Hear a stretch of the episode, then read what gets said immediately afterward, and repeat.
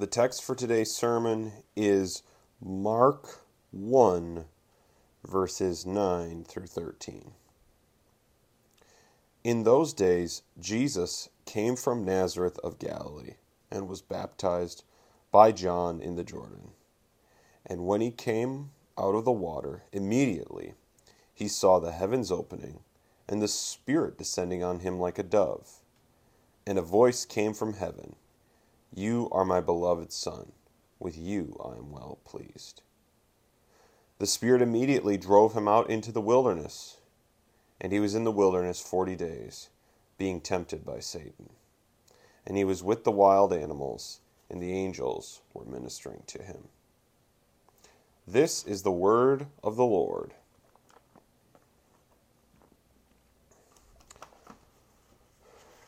Today we come to a glorious text that reveals Jesus Christ as the Son of God and our glorious Savior. But this text presents a challenge to people like us. In 1971, John Lennon released his classic pop song, Imagine. I mean, it took the world over. A few years ago, early in the COVID pandemic, while most of the world was locked down, a group of celebrities decided to sing Imagine over Zoom. They wanted to sing a unifying ballad for us, since many of us were afraid, we were stuck in our homes, not sure what this meant, where this virus came from, or what we should do. Now, they did not perform the song with the same talent as John Lennon, but they sang the same words. Imagine there's no heaven. It's easy if you try. No hell below us, above us only sky. Imagine all the people living for today. I'm not sure what about these words would give anyone hope in the face of uncertainty or death. But they do probably speak to an experience that unite us See, you don't have to imagine a world like this anymore.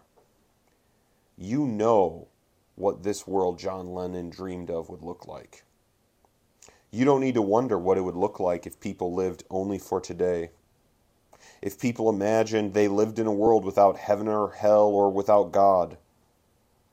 Our culture and most of our lives reflect a deep belief that all we can see is what matters. So we concern ourselves with being ready for retirement, questions about parenting, solving political problems, changing policies for the sake of the environment, improving health care, quality of life, or having a better marriage. Now, I'm not only speaking about non Christians, we all have this challenge.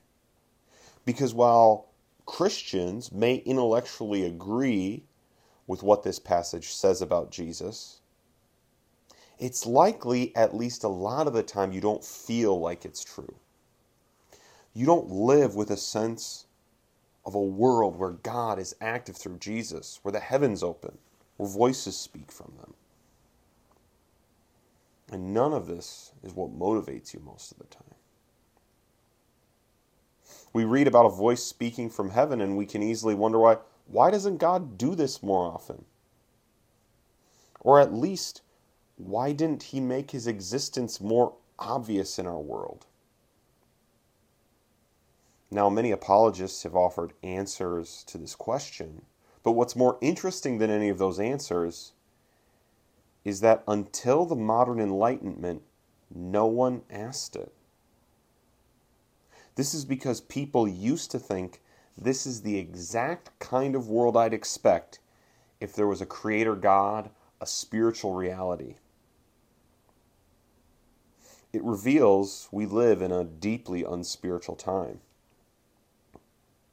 Our day to day lives do not seem to take place in a universe where the skies can split open, where voices speak from heaven, where powerful cosmic struggles take place in the desert with a devil. Such an unspiritual life would make prayer a struggle for anyone. even when prayer is answered, it's easy to think, well, that probably would have just happened anyway. In an unspiritual world, worship becomes uninteresting. We don't really consider how important it is. We don't consider what happens in the spiritual world could be affecting what we do see. Most of us are going to look then to medical, mental, psychological, relational explanations for all our problems.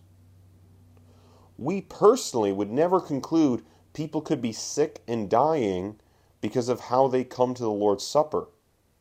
But that's precisely what Paul in 1 Corinthians says can and does happen. It makes theology we consider complex or difficult uninteresting, unnecessary. We look at the Trinitarian theology implied by Jesus' baptism and conclude it doesn't really seem like something that will help my marriage or personal growth.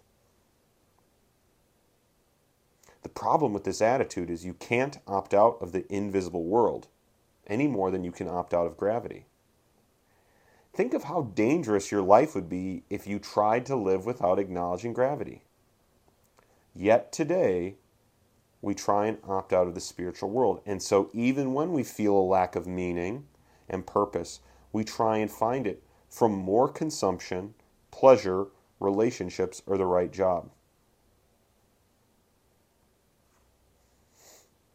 But even if we don't believe in this spiritual world, the repressed spiritual keeps popping up.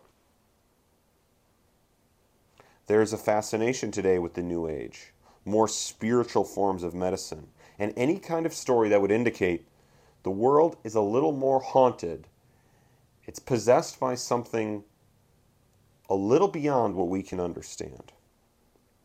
The challenge this text gives us is to take seriously the spiritual and reframe our world in light of who Christ is. Christ's baptism is the foundation to any understanding of Him and the Christian spiritual life. It shows us Christ as the place where heaven and earth meet, where God is working in the world, and where we can find the love of God. These are all offered in Jesus. And because he came to reunite God and man and take back all creation from evil, we must feel the weight of who he is and the battle he's come to fight. Mark introduces us to Jesus through his baptism. It's interesting, there's no Christmas story in Mark's gospel. We don't learn anything about his upbringing, his family, his education, his character, or, or even his appearance. All we know is, unlike the crowds coming from the cultural and religious center of Israel in the south and in Jerusalem, Jesus comes from the north. He comes from Galilee, a town not even mentioned in the Old Testament. He's coming from the Elk Mound of Israel. So, why introduce the Savior this way? Why share nothing about his miraculous birth or background? It's because the baptism of Jesus is the demonstration of what his ultimate identity is. You can't tell Jesus' story very well without his baptism. This is exactly what the Bible tells us. When the early church needed to replace Judas as an apostle, they had a discussion over what are the requirements to be an apostle. Peter shares the answer in Acts 1 21 and 22. So one of the men who have accompanied us during all the time that the Lord Jesus went in and out among us, beginning from the baptism of John until the day when he was taken up from us. One of these men must become with us a witness to his resurrection. Peter says that part of their role as eyewitnesses is to testify to Christ, and that witness needs to include his baptism. In fact, all four of the Gospels record his baptism. And they record three signs that show Jesus is the long awaited Messiah who will bring in the kingdom of God. The signs are one, the heavens are open to him. Two, the Spirit descends on him. Three, the voice, a voice from heaven speaks to him. we will consider these three signs, and they will show us that Jesus not only has the power and authority to act for God, they show us he is God himself. Come. First, the heavens are torn open. This is because Christ opens the heavens to earth. Now, there's a big difference between something simply being open and torn open. The word here is the heavens are torn open. Ask a mom about this difference. There's a big difference when a mom opens a package of food, it can be closed again and stored, and when her kids do. When the kids tear it open, it will never be the same again. It can never be closed. Mark isn't describing the heavens opening so a heavenly beam of light can get through to shine on Jesus in this special open moment. The heavens are torn open. The heavens cannot be closed up again. The world will never be the same after Christ. Israel had been waiting for a day when the heavens, meaning God's dwelling place, would be open to the earth, meaning the realm of people, us. The Old Testament promise was that this would come with the Messiah. We can hear this longing in Isaiah 64 1. Oh, that you would rend the heavens and come down, that the mountains might quake at your presence. They longed for when heaven and earth would meet. And now in Christ, the heavens were torn open. And so what God was doing could never be undone. Jesus was starting a new way of being human with new access to God. A new spiritual order between God and man had begun. Now, I'm not saying that after Christ, all people have the ability to get to God. I'm saying the opposite. It's that God and His glory have the ability to get to you, no matter who you are, or where you are, where you've been, or what you're doing. This sign shows us the place where God and humanity meet. And where you meet God is in Jesus. The second sign that occurred at his baptism was the Spirit's descent like a dove. Above all, it was believed that the Messiah, this long awaited Savior, would be empowered by God's Spirit to serve him and save the people.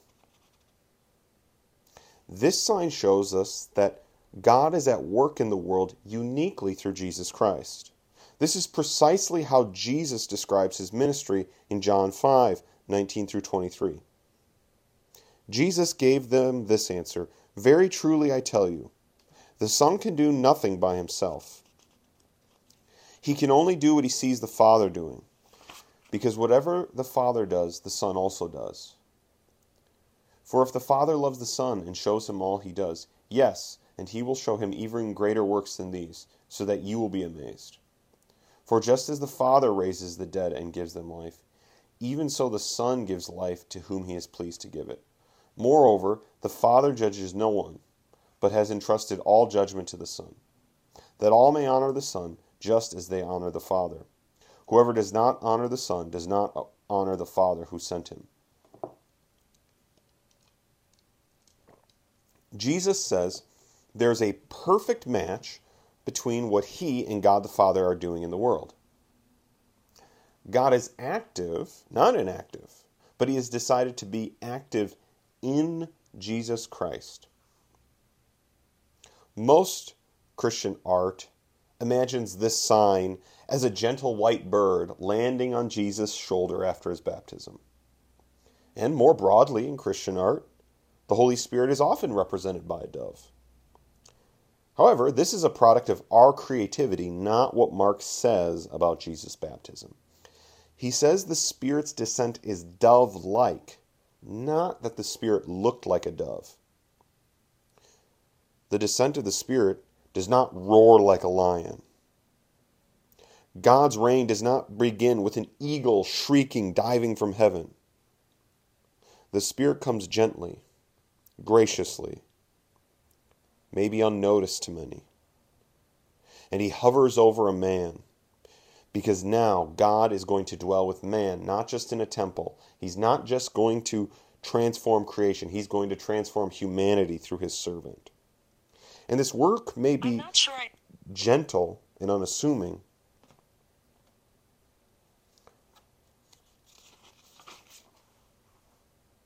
But we're not easily satisfied with this kind of work by God.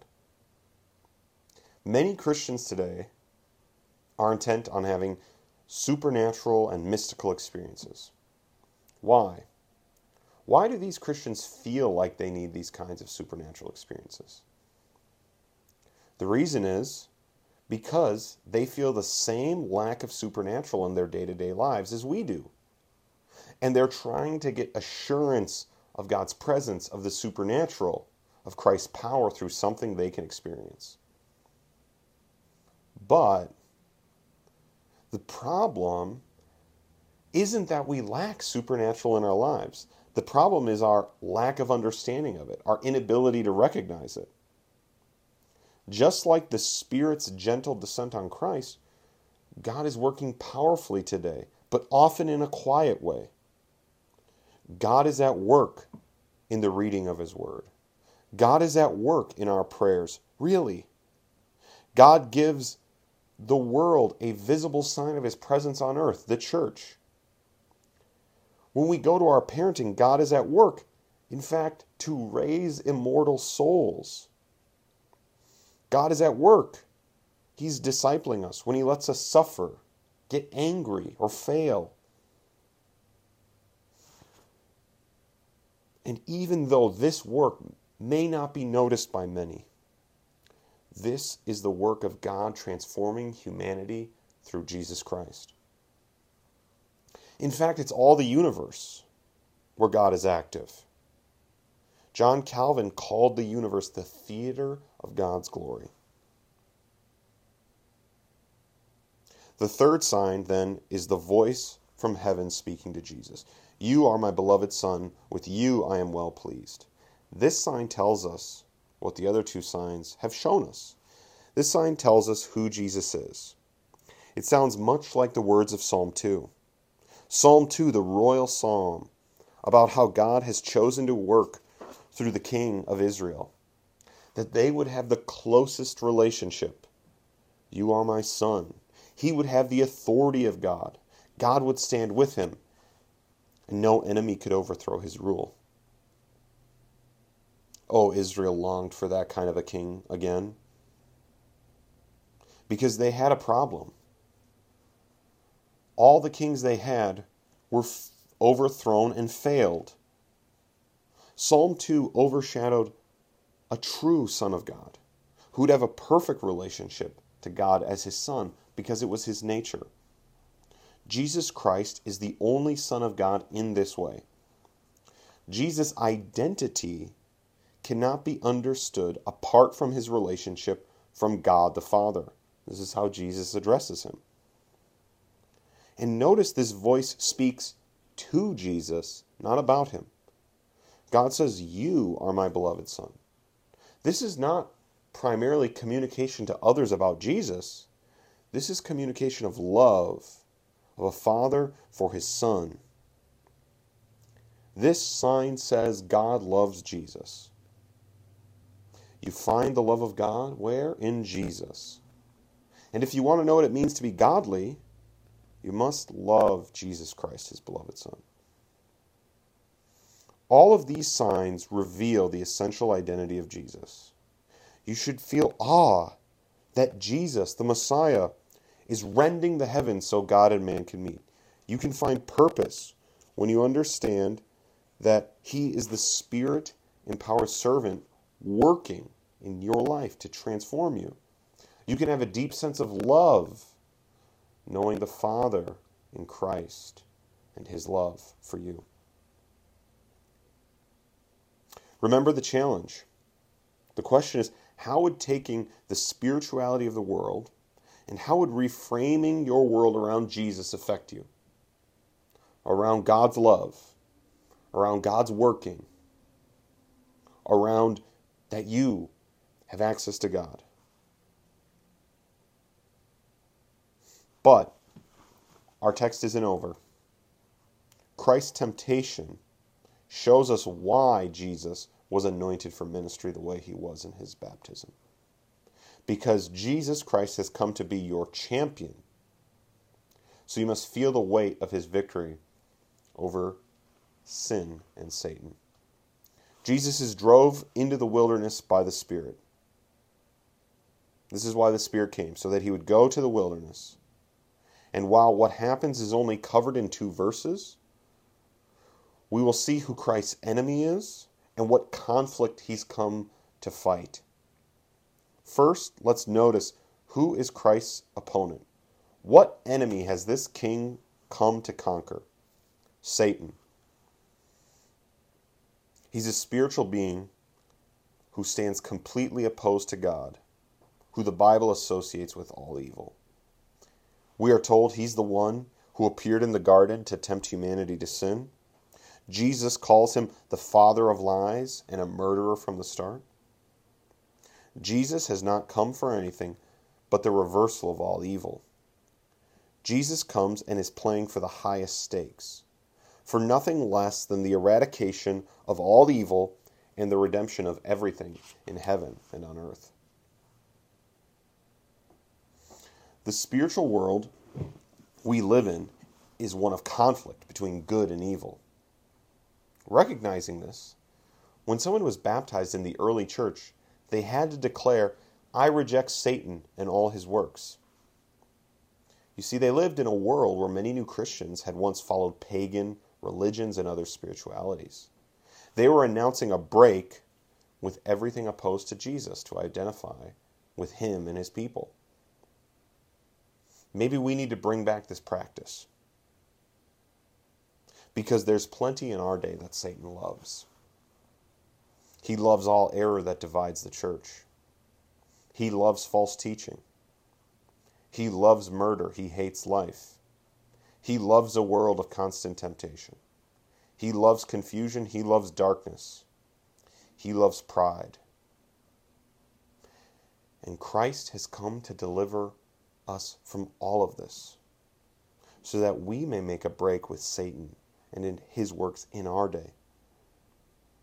Second, we see what is the field of battle where Jesus and Satan fight?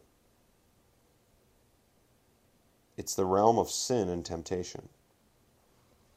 This can seem anticlimactic if we don't feel the depth of the spiritual problem we have. The root problem we all have is sin. Our root problem isn't ultimately oppressive rulers, physical suffering, poverty, injustice. Because even if we had good rulers, good health, good education, financial security, a happy marriage, well adjusted kids, and a nice looking church, we would still sin. Our lives would still displease God. We would still live under His curse and die under His wrath. Now, this sin, this guilt, may not be a diagnosable, visible reality, but they are as sure and as real as gravity. But Jesus is the Savior who didn't sin. This is incredible. Think back to when Satan began his work, tempting humanity in the garden. Adam and Eve listened to his voice and rebel against God. From the beginning, humanity's problem was and is sin. And no one had overcome it. There had been many great heroes of the faith that God had worked through, but no one had overcome sin. God chose Abraham, through whom he would bless all the nations of the earth. But Abraham failed. Moses, the great deliverer of Israel, the giver of the law, perhaps he could overcome sin like he did Pharaoh and all the Egyptian gods. There had never been a man with more supernatural power than Moses. But with Israel in the wilderness, he sinned and was not even allowed to enter the promised land. We won't even talk about how wrong things went during the judges with men like Samson. But then Israel got a king. And we'll skip Saul since obviously that wasn't the one that could work out. But David. David, he was the apple of God's eye. He was the man after God's own heart, the writer of many of the psalms we sing. He's the giant killer, the great builder of Jerusalem, the king with a great kingdom, who sinned so grievously his dynasty would be at war with itself until it was conquered and left with no obvious heir. And we don't even know how many of these men were directly tempted by Satan. But Jesus was. Jesus was directly, personally, and intensely tested by Satan and did not fail. He did not sin. You have a Savior that did not fail and did not sin. He did not sin in the face of Satan himself, so he will not fail you. Hebrews 4:15 says, "For we do not have a high priest who is unable to sympathize with our weaknesses, but one who in every respect has been tempted as we are, yet without sin." The fact that Jesus was tempted means he is able to sympathize with you. He has experienced what you are going through. He knows. He knows your struggle and stands ready to help you because he has succeeded where we failed. And Jesus knows the struggle with evil and temptation more than any of us ever will. It can be easy to think maybe Jesus doesn't really get it, how hard temptation is because he's God. But he does. This is how C.S. Lewis puts it. It's, it's too good not to quote. No man knows how bad he is till he has tried very hard to be good. A silly idea is current that good people do not know what temptation means. This is an obvious lie. Only those who try and resist temptation know how strong it is. After all, you find out the strength of the German army by fighting it, not by giving in. A man who gives in to temptation after five minutes simply does not know it would have been like an hour later. And Christ never gave in. He resisted. He knows our weakness because he was tempted, but offers us his strength because he succeeded. And remember where this spiritual war is taking place. Spiritual warfare is less about stories of demons manifesting in the world and more about answering the question Will you obey God? Real spiritual warfare is taking place every time you are tempted to sin. Christ's struggle with Satan doesn't take place first and foremost in the fantastical or the miraculous, but with sin and temptation. That's the place of battle, obeying God or not. And the spiritual life, the victorious life, is one of confessing our sin because we fail and seeking to obey God. No one gets to opt out of this battle. We're all somewhere in it. We're either finding life and the love of God in Christ, or we'll be left alone in a world with a dangerous spiritual enemy.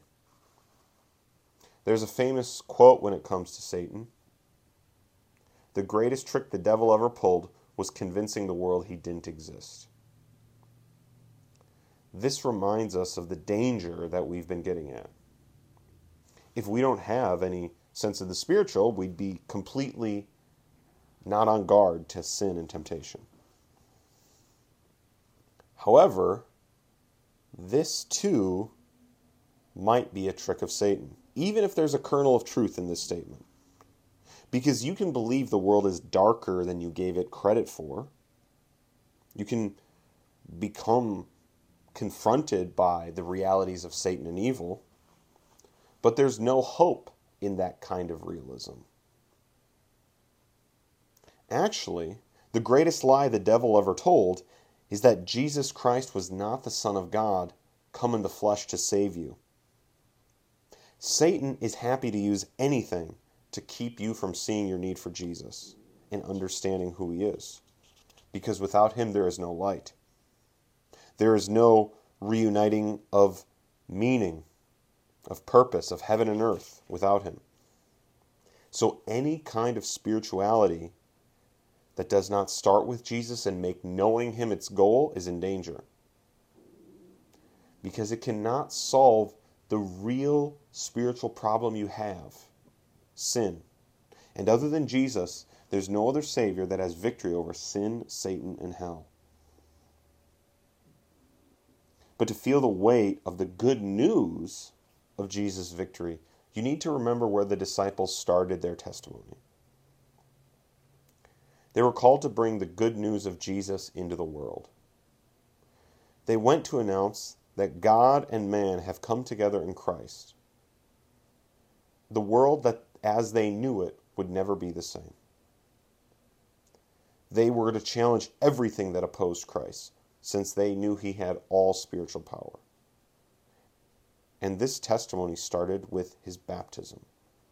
They were to tell the world, I saw Jesus Christ, the Son of God, baptized by John. Because Jesus' baptism makes it all personal.